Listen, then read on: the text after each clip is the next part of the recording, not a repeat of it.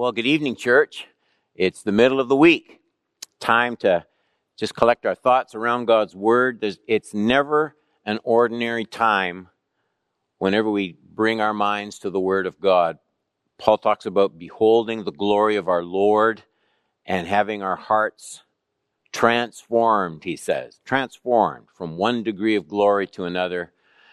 And so we've been coming in the middle of the week. We're not quite meeting together again yet physically, but we can bring our hearts and minds together and study God's Word. We're working through Mark. I want to look at just two incidences in the book of Mark, starting in chapter 5, verse 21.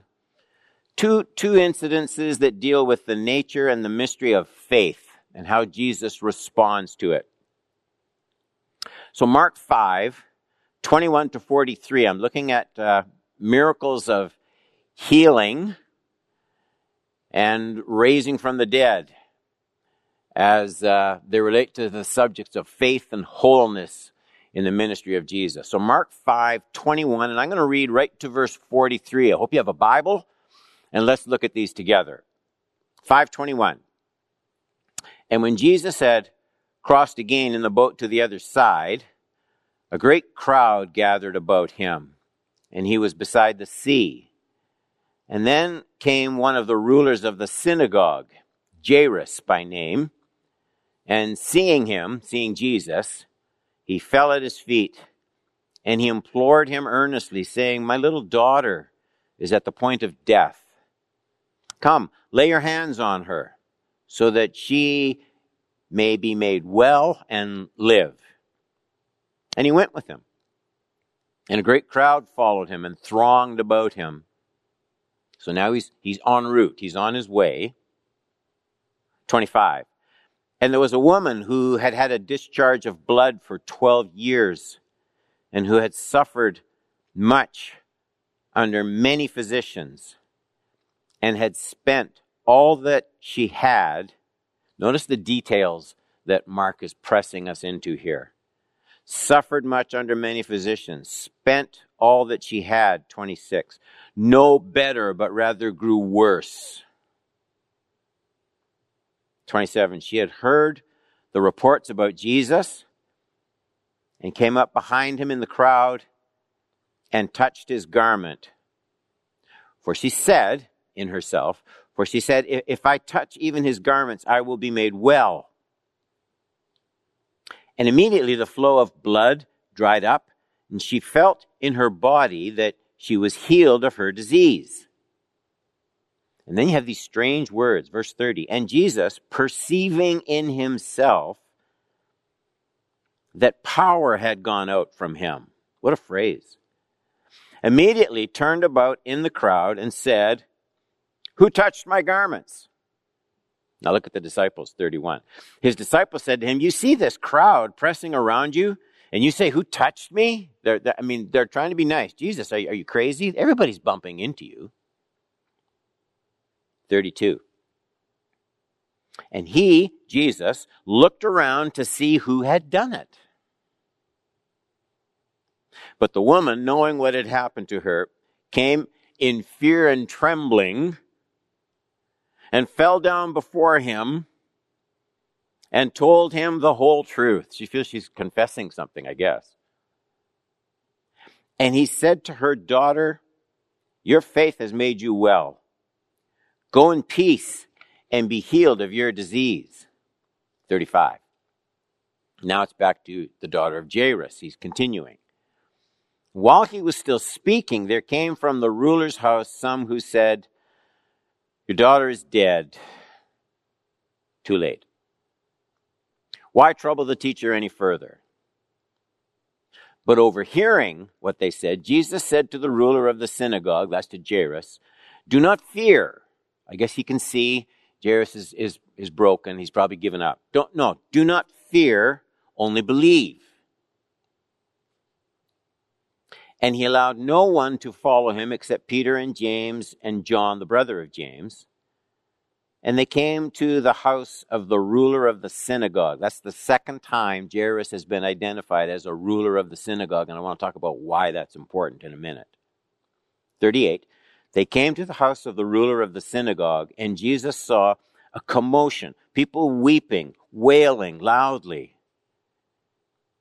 And when he had entered, he said to them, "Why are you making a commotion and weeping? The child is not dead, but sleeping." Look at verse 40. And they laughed at him. Now, did these people have faith? It doesn't look like it very much. They laughed at him. He put them all outside, took the child's father and mother and those who were with him, and went in where the child was. Taking her by the hand, he said to her, "Talitha kumi," which means, "Little girl, I say to you, arise." 42. And immediately the girl got up and began walking, for she was 12 years of age.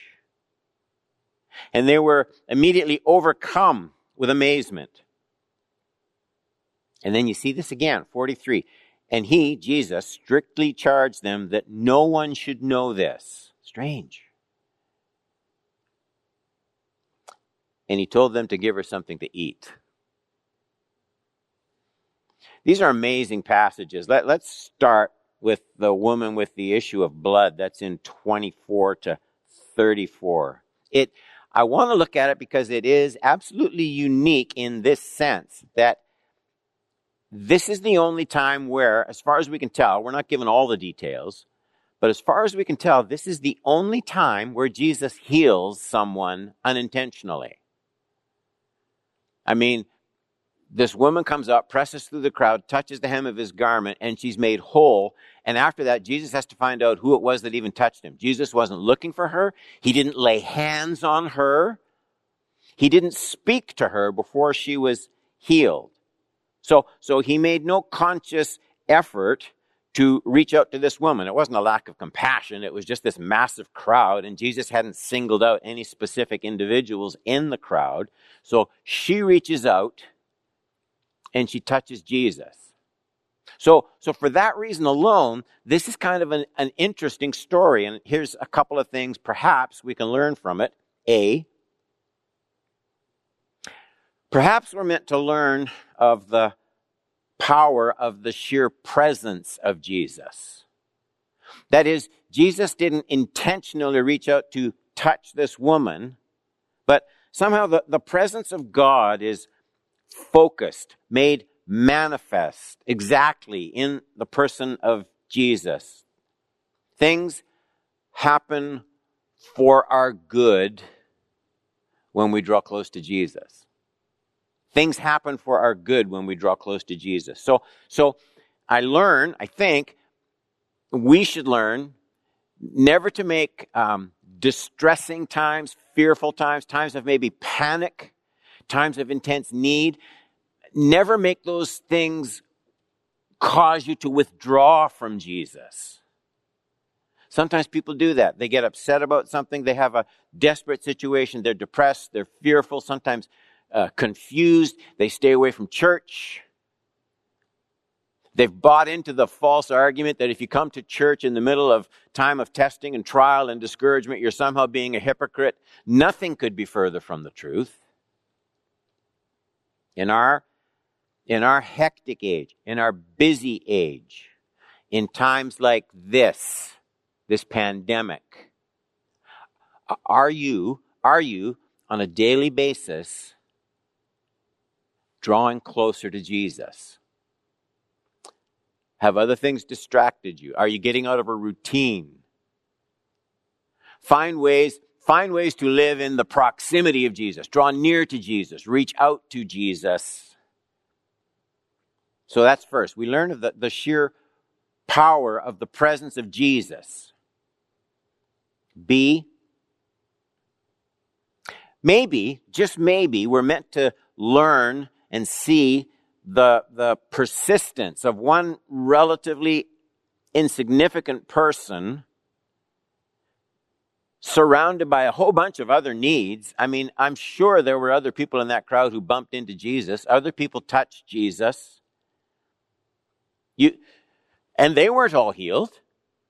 Just this woman. So I learned you can, and this relates to the first point, you can associate with the things of Jesus. You can get into a routine, a religious routine, without reaching out, without the intent of reaching out to Jesus. Why, as far as the text tells us, why was this woman the only one healed? And I think what we're meant to see is the intention of this woman to draw from Jesus, the heartfelt desire to bring her need to Jesus in a way that went beyond the bumping into Jesus, the association with Jesus of this large crowd who didn't, as far as we can tell, receive any miracle from the Lord. The heart must be hungry, and the heart must be persistent. So we are to learn, in addition to that first point, just the healing presence of Jesus, we're to learn the power of keeping our attention on Christ, consciously drawing near to Him. The difference between, even in your devotions, the difference between reading chapter 16, because that's the next one in the one-year Bible, and I'm not knocking that at all.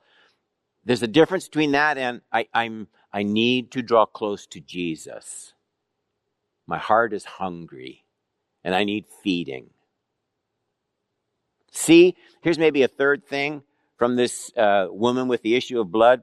Perhaps the greatest barrier we must push through, so that's what we were talking about in the last point, the intent of reaching out to Jesus. The whole crowd was bumping into Him. This woman was intent on receiving from Him. So now, what's the greatest barrier to that kind of holy intent?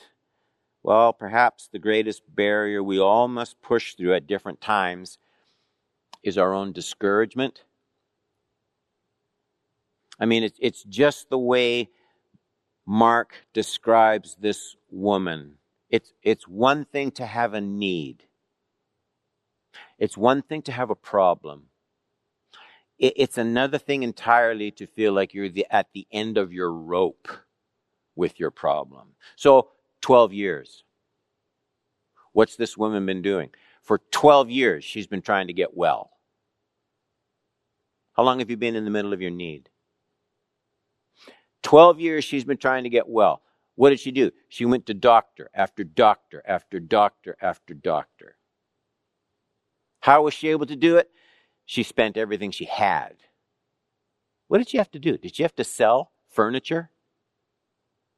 Was she down to absolutely nothing? 12 years, tried everything, spent every cent she had, and she's worse now than she was at the beginning of that search. Then she sees Jesus, and God bless this woman. She says, if I touch Him, if I can reach Him, things will be different. There's a special faith. Oh, I know, people come with a need, they exercise faith, they receive a miracle. That's one kind of faith. I don't think it's the highest kind of faith. This, to me, is very courageous faith. Nothing has worked. Nothing has worked for 12 years. I'm not getting better. I'm getting worse. What am I going to do? I'm going to reach out to Jesus. She still carries this hope in her heart. And I'll tell you, I think that's what Jesus noticed in the touch of this woman. So there's three practical lessons, I hope, from that woman. Now, the raising of Jairus' daughter. It's in chapter 5, 21 to 23, and then it's broken up by the story of the woman, and Jairus picks up again, 35 to 43. We read all those verses. I won't read them again. Let me just draw some lessons. I think, A, part of the significance of this miracle is the great faith present in the heart of a person who is typically part of the crowd that was against Jesus. I mentioned it twice as I was reading the text and said I'd come back to it, that he was a ruler in the synagogue. a synagogue official. And you don't have to be a genius. You've seen it already, and you'll see it in the rest of the Gospel of Mark. These religious leaders, these were the ones wanting to kill Jesus. Okay, Jairus is a part of that group. But he's able to think for himself. He's able to break out of the mentality of the pack. His faith seemed to be able to rise above prejudice, bigotry, hatred. And it's a wonderful thing, isn't it, that Jesus knows who Jairus is, and he doesn't treat him with any less compassion and tenderness and love than he would treat anybody else. How typical of our Lord. B, Jesus brings the daughter back to life. That's in 38 to 43. And it just makes me ask the question, how much faith is necessary for Jesus to work, and who has to exercise it? Because there seems to be quite a bit of non-faith. Now, Jairus is the exception, granted. But most of the onlookers, they didn't believe that there was any hope. Verse 40 says they all laughed when Jesus indicates that he's going to raise her from the dead. They all laughed at him. The girl who's dead, she can't exercise any faith at all. So it wasn't this huge environment of trust and confidence and revival. That's not where Jesus was working. And that here's this official in the synagogue. Come, 23, lay your hands on her that she may live.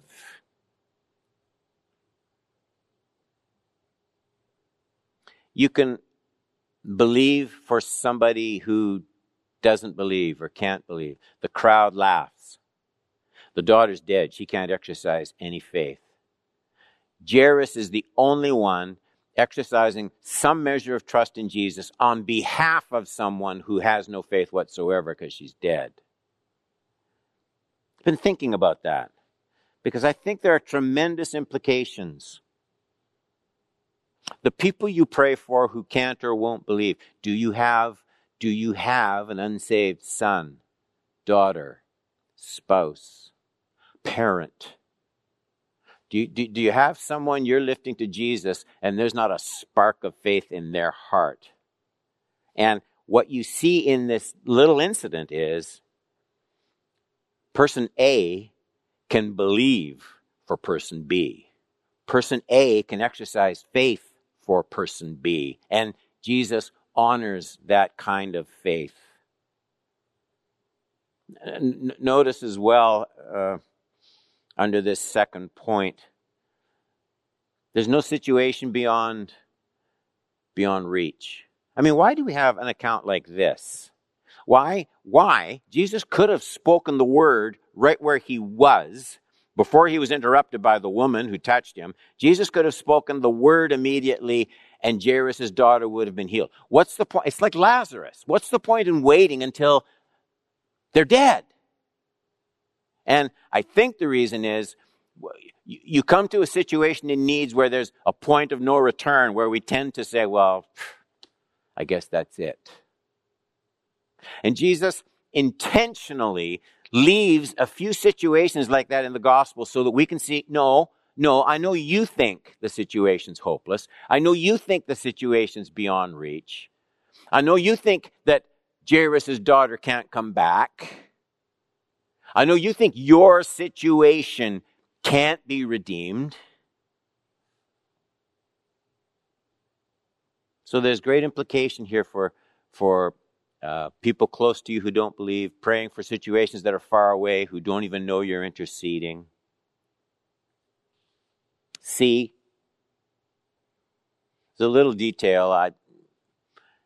It seems almost too small to mention, except that it shows the character of Jesus. Notice also that little needs get as much attention as great ones.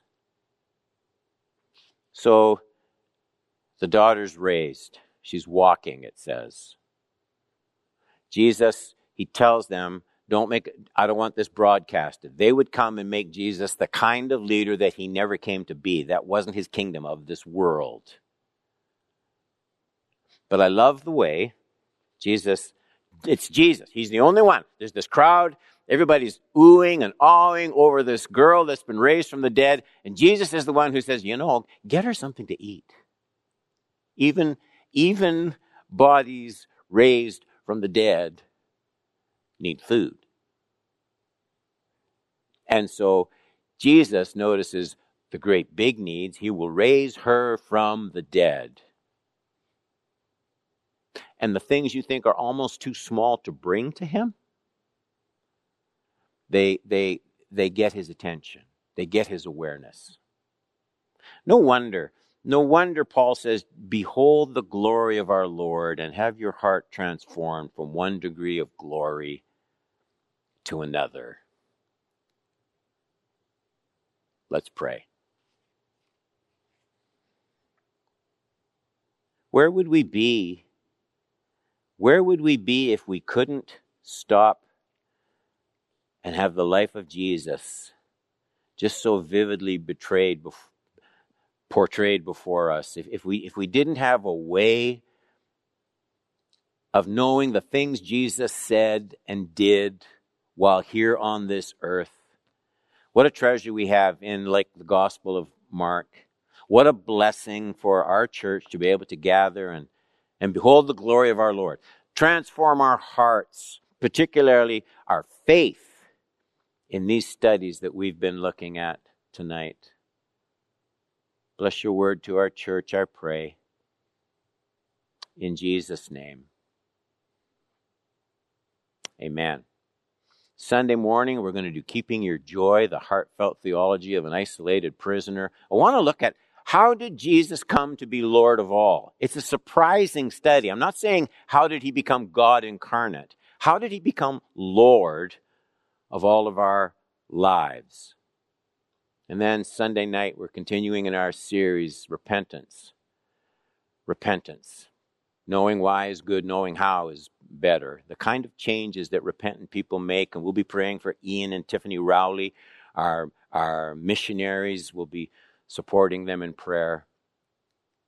Pretty soon, Sunday, you're going to hear an announcement about our regathering. We've been looking at this, studying this behind the scenes, and you'll hear an announcement Sunday morning. Very soon, we're going to be gathering together.